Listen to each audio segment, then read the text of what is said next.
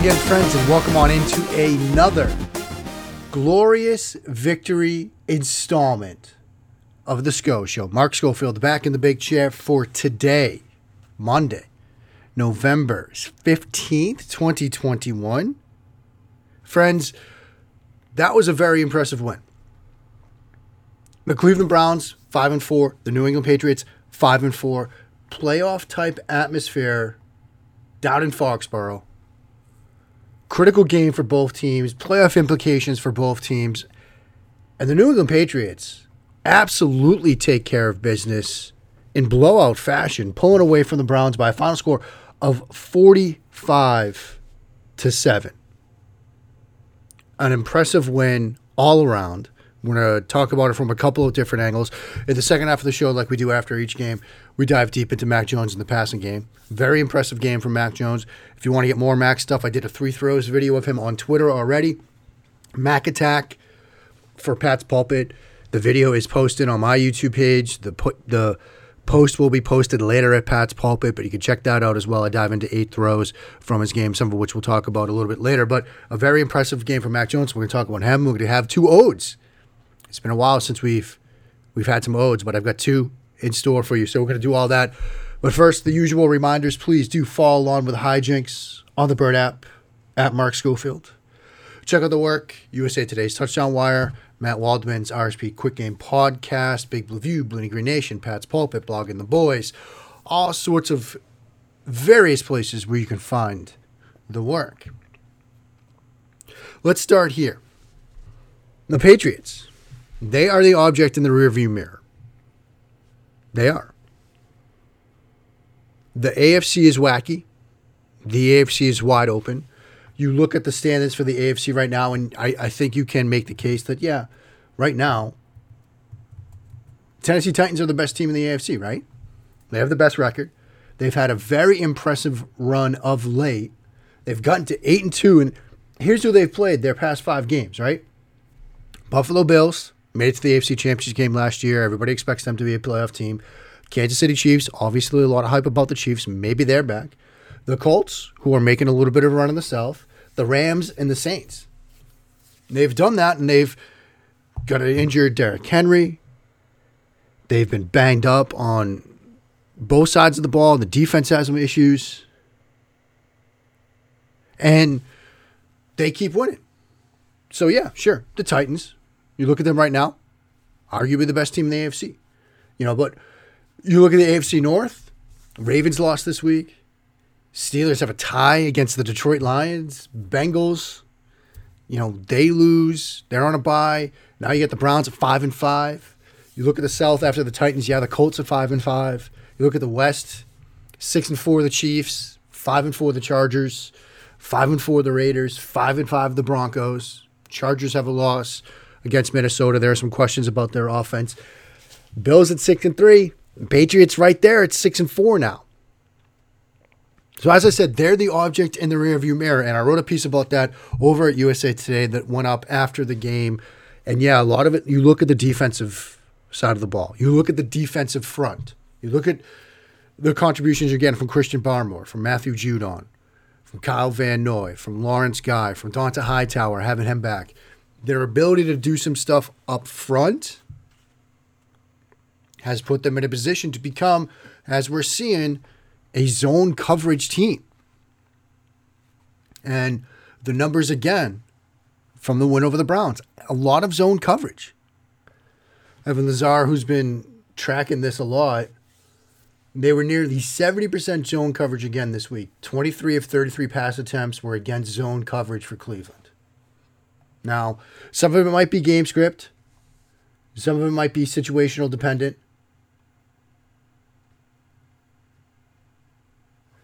But they're the zone coverage team right now. And it starts with the guys up front. So they're the object in the rearview mirror. They're coming. And in typical Bill Belichick fashion, you have a Patriots team getting better as we get into the holiday season, getting better in November and December, figuring things out. And in the piece that I wrote over at USA Today, which I'd invite you to go check out, I got a lot of quotes from Belichick to that issue, talking about how early in the season you're playing with different combinations, you're doing some different things, you you take some time to figure things out, and then you put it together. And so they are the object in the rear view mirror. Let's talk. I, I mentioned we have we have two odes. We have two odes to give out today. The first one is for Josh McDaniels and Patriots fans, generally speaking, NFL football fans, generally speaking. Sometimes the offensive coordinator, not the most popular person in town, particularly when a, a team is struggling. But going into this game, you obviously you're, you're concerned about Myles Garrett. You're concerned about Jadeveon Clowney. You're concerned about some of the things they can do up front. I thought Josh McDaniels had a fantastic game plan in this one. And I think you don't need to look much further than the first drive of the game. You know, because let's let's revisit that moment, right? Cleveland, they get the ball first. New England wins and defers. Cleveland goes right down the field, long pl- march of a drive, something like eleven plays. They get on a fourth down touchdown. They're up seven nothing. Okay. You come out of the gate, first and ten run, no gain. Second down, tried a little reverse screen look, only goes for two yards. You get into third and eight. You get into third and eight, and if you go three and out to start this game, give the ball back to Cleveland in decent field position. Cleveland are having already built a seven nothing lead, and now they get a three and out. A dream scenario for them, a nightmare scenario for you. Nightmare scenario for you.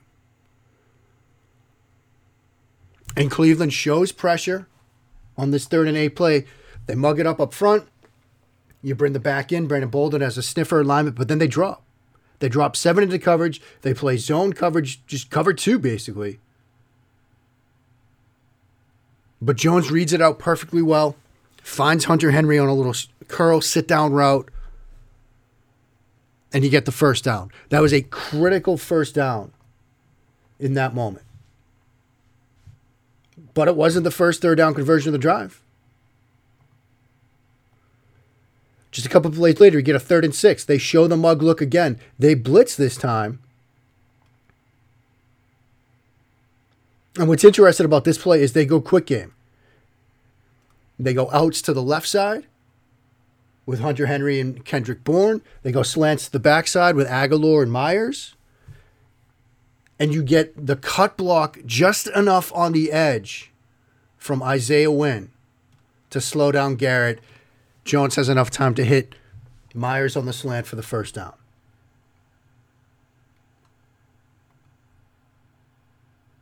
We'll come back to that cut block in a second. But you get a nice 13 yard run from Rhamondre Stevenson and a guy that we're going to mention a little bit later, N'Keal Harry had a nice block on that. Eventually, the play you get to that everybody wants to talk about, second and six on that opening drive. This is the Myles Garrett sack. Patriots run a dual quick game concept again. It's just outs to both sides. So you've got Agholor, Hunter Henry on outs to the left. You've got Matt LaCosse and a wing to the right running an out, and then Jakobi Meyers running an out. Just four out routes, two to each side. Brandon Bolden in the back, sitting down. Ball's on the left hash mark. They try to cut block both pass rushers, Clowney off one edge, Myles Garrett off the other. It's a three step concept. One, two, three, ball has to come out. When Jones hits his drop depth, all the routes are basically covered. The corners are playing off on the boundary out routes. Jones opens to his right. Perhaps he likes that matchup better. You know, on the left side, you've got Ward. On the right side, you've got the rookie Newsom. Maybe you're figuring, look, you'd rather throw Meyers working against Newsom than Agholor against Ward. You take the better matchup.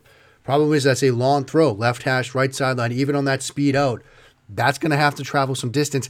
And Newsom is staring it down. And so when Jones hits his drop depth, sure, he can throw that. Newsom is in a position to pick that. I'm okay with him not throwing it. Jones then tries to reset his eyes to perhaps throw that little check down route to the back, but the problem is Myles Garrett did a very good job evading the cut. Wynn tried to cut him.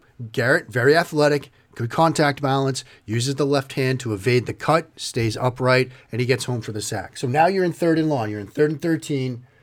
You're still in field goal range. So, okay, maybe you take a field goal, worst case scenario.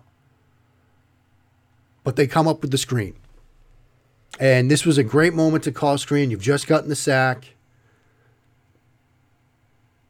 They drop into coverage, but you get the convoy of blockers working uphill. You get David Andrews working upfield. You get Ted Karras working upfield. You get Shaq Mason working upfield. Brandon Bolden catches the ball. There's two defenders near him, but three blockers in front of him. Makes a cut to the inside, and you get a huge gain. And then they're able to finish the drive with a touchdown. I thought that drive, I thought this game Josh McDaniels did a very good job calling plays against the Cleveland Browns. He also did some stuff, you know, on the edges. He got Wynn some help. You know, you're worried about, you know, Myles Garrett on the edge. You get him some help. You chip. You bring the backs in. You run some formation into the boundary stuff with him. You get some cracks on him. Just a very good job at sort of helping against Myles Garrett. Another great example of it is a completion to Bourne on a third and five, 834 marker, the second quarter, something I'll talk about a little bit later, I think. You keep Bolden in, shade him to the back, shade him to Garrett's side. He helps Wynn. You know, you get that sort of two on one, allows you to keep a very good pocket. And so we get our first ode. It's for Josh McDaniels. Just a, a very good job in the play calling, play design realm. Our second ode, N'Keal Harry. And, you know, say what you want about Harry from uh, has he lived up to his draft expectations? Has he lived up to the draft position and sort of standpoint? They're asking him to take on a role as a run blocker right now, and he's doing it extremely well. Second and five on their opening drive at the New England 47 yard line. Inside run with Rhamondre Stevenson. And you get N'Keal Harry, David Andrews working a combination block to the second level to take on the safety who's down in the box. Play goes for a pretty deep, big gain. Play goes for nine yards, and it's in due part to Harry and his willingness to come downhill. You look at some of the other big runs in this game. There's N'Keal Harry. Little flip toss on a third and one in the second quarter. Stevenson goes for 18 yards. You get Harry, little crack block, down on a defender in the box. That frees Wynn to pull. He gets to the edge. You get a nice edge. You get a good seal uphill, and you get a huge run. You know, he was drafted with the expectation that he's going to be a big wide receiver for this team. He's going to be a big part of what they do. They're using him to block and he's handling that role, role with ease. Now, at some point, you'd like to see him again contribute in the passing game, but I think N'Keal Harry deserves a ton of credit for what he did as a blocker on Sunday and what he's been doing as a blocker the past couple of weeks. And so, those are some odes. Josh McDaniels, N'Keal Harry, hat tips all around, gentlemen. Up next, we're going to talk Mac Jones. We're going to dive into what I saw from Mac. That's ahead here on episode 219, a glorious victory installment of The Sco Show. Mark Schofield back with you now on episode 219 of The Sco Show, and it's time to talk Mac. As I mentioned earlier, the Mac Attack Week 10 video is already up on YouTube, my YouTube channel, uh, youtube.com slash C slash Mark Schofield. Keep it pretty easy for you to find it. And I dove into eight plays from Mac Jones's day, but let's take a step back. 19 of 23 for 198, three touchdowns, no interceptions. His first three touchdown day as a professional quarterback. And as we've seen the past couple of weeks, you know, the the Chargers game, there were some questions. Look, you, you know, people thought it wasn't a great game, but I, you dive into the film, and I thought he did some really nice things. Obviously, the Panthers game, that was a defensive win, but still, there were some moments where he made some good reads and decisions. I thought this was a very impressive game. And you're seeing him sort of attack downfield a little bit more each week which is also very impressive. You know, this week alone, intended air yards of 6.5, which, you know, it's in the bottom third of the quarterbacks this week, but Teddy Bridgewater 6.2, Ryan Tannehill 6.1, Justin Herbert 5.7, Dak Prescott 5.6, Tom Brady 5.1. You know, it's not like he's this full on check down Charlie that the people sort of thought he was early in the season, and which, frankly, he kind of was earlier in the season. But I want to talk about a couple of plays from him. Uh, I mentioned it earlier that, that third and eight on the opening drive, that was a great read and throw. They show you that mug look, they show you that blitz package pre snap, but they drop into zone. You read it out, you hit Henry on the curl. Good placement, the timing, the rhythm, the anticipation on it. A very impressive throw in that moment. The touchdown, the first touchdown to Hunter Henry, zero blitz, zero blitz look. He has to read it out. He has some pre-snap cues, but that was a beautiful throw. I know it just goes into the books as a three-yard touchdown, but the placement, the trajectory, the feel for that throw is extremely impressive. Another play that I loved, third and five, 834 marker the second quarter. They motion Hunter Henry on the right side into a stack with Jakobi Meyers. Meyers goes vertical, Henry on a crosser. And then you've got Agholor outside, Bourne in the slot from the left, working crossers as well. Cleveland shows you too high, but they drop one of the safeties down into the blocks. Grant Delpit into that sort of one lurk, one robber, one cross type role. Jones does a couple of things that are fantastic on this play. He takes his eyes and he looks to the right side to Meyers, And that sort of gets Delpit to bite on that. So then he brings his eyes back left to pick up Bourne. And he's moved Delpit a bit with his eyes, but because there's some pressure around him in the pocket, he has to slide with his feet. So he can't throw it right away. And by the time he's ready to throw, Delpit has realized that Jones is looking back to the other side. So he starts to get under that route. So Jones throws it into the secondary window if he tries to throw it, you know, think of it from Delpit's perspective, right? You're that safety, you're looking at the quarterback. If Jones tries to throw it to your right, the direction you're sliding, you got a chance to make a play on the ball. That's that primary window. Instead, he throws it into that secondary window, now away from the direction you're sliding, sort of to your left and behind you, throwing Bourne open into that secondary window. Just a beautiful throw. Then there was the touchdown to Kendrick Bourne. And the beautiful thing about the touchdown to Bourne, you don't need me to explain it to you. Matt Bowen, now at ESPN, former NFL defensive back, you know, football coach, talked about how that was a throw into an aggressive window, a tight NFL window that you've got to make, that you've got to attempt if you want to be a good quarterback in this league. Nice concept. You got a three receiver concept with Bourne on that post. Meyers runs a little out and up. Tight end goes to the flat.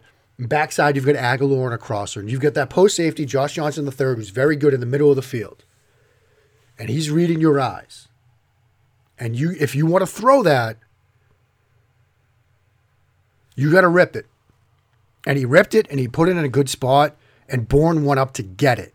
Just a beautiful job all around, receiver, quarterback. That's the kind of aggressive throw you have to be willing to attempt. It's an appropriately aggressive decision, right? But I also think this is a second and five play.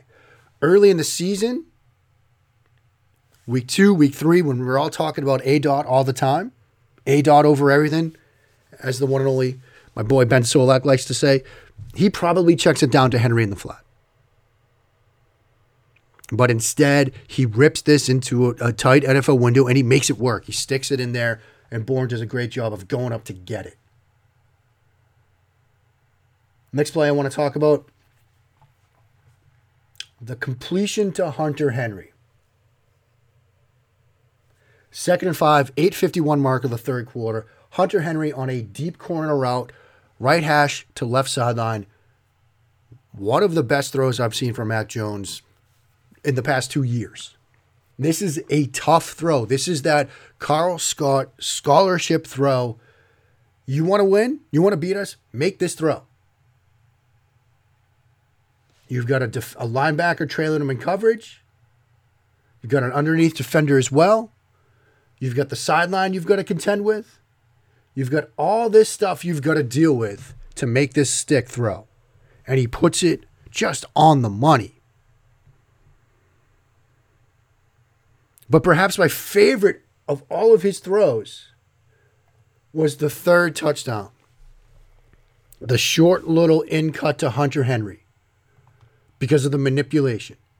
You've got two underneath defenders. You've got Smith, the linebacker, Harrison, the strong safety.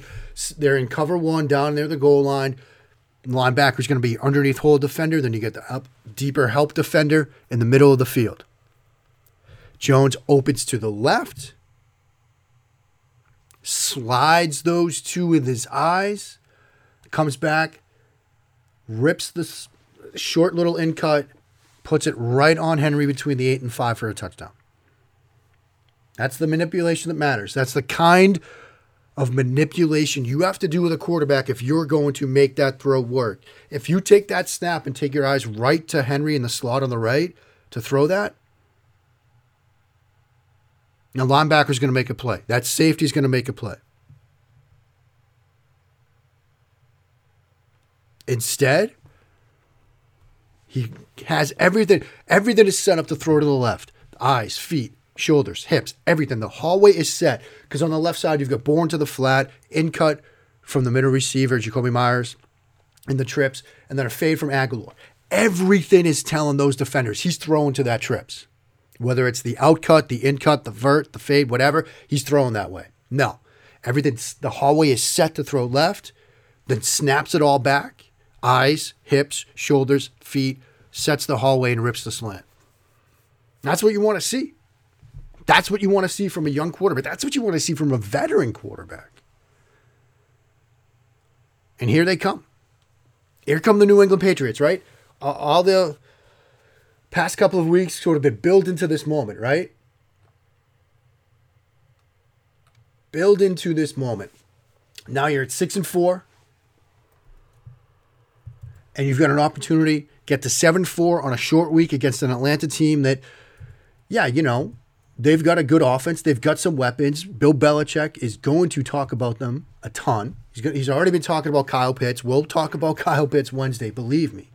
But you've got an opportunity to win that game on the road, short week. Then you get a mini bye. Get ready for Tennessee, which by that time, don't want to get too far ahead of ourselves, right? But Tennessee at eight and two, you're at six and four. You get a win this weekend. You get to seven and four. Now Tennessee plays Houston, so I don't think we're going to get an upset there, but that could be a massive litmus test home against Tennessee. And then the big one before the bye at Buffalo. There is a world in which the New England Patriots are 9 and 4 headed into their bye. There's also a world in which they're 6 and 7. I mean, it could happen. But we are in now mid November. And the Patriots seem to be playing their best football yet. They seem to have figured out their identities on both sides of the ball. And I think if you would have been told back in August, hey, after week 10, they're going to be 6 and 4. They'll have won four straight. Mac Jones will throw his first three touchdown game in a big win against the Cleveland Browns. We would have all taken that in a heartbeat, right? I think so. I know I would have. So exciting times for the Patriots. Exciting times to see this team develop, this rookie quarterback develop. People like me that were eh, a little bit on the fence about Mac Jones. He shut us up for now. So it's been fun to watch. That will do it for today. I will be back Wednesday to talk some Atlanta Falcons. We'll be talking Kyle Pitts. We'll be talking a man we know well, Mr. Patterson. We'll be talking Matt Ryan. That's ahead um, on, on Wednesday show. Until then, friends, enjoy this one. Big win. Um, until then, friends, stay safe check in on your neighbors, check in on your loved ones. Please, please, please check in on, on neighbors, on loved ones. Um, yeah, I mean, I'll just sort of leave it there. Um, wash your hands, and when you do, sin along. bless those Patriots reigns.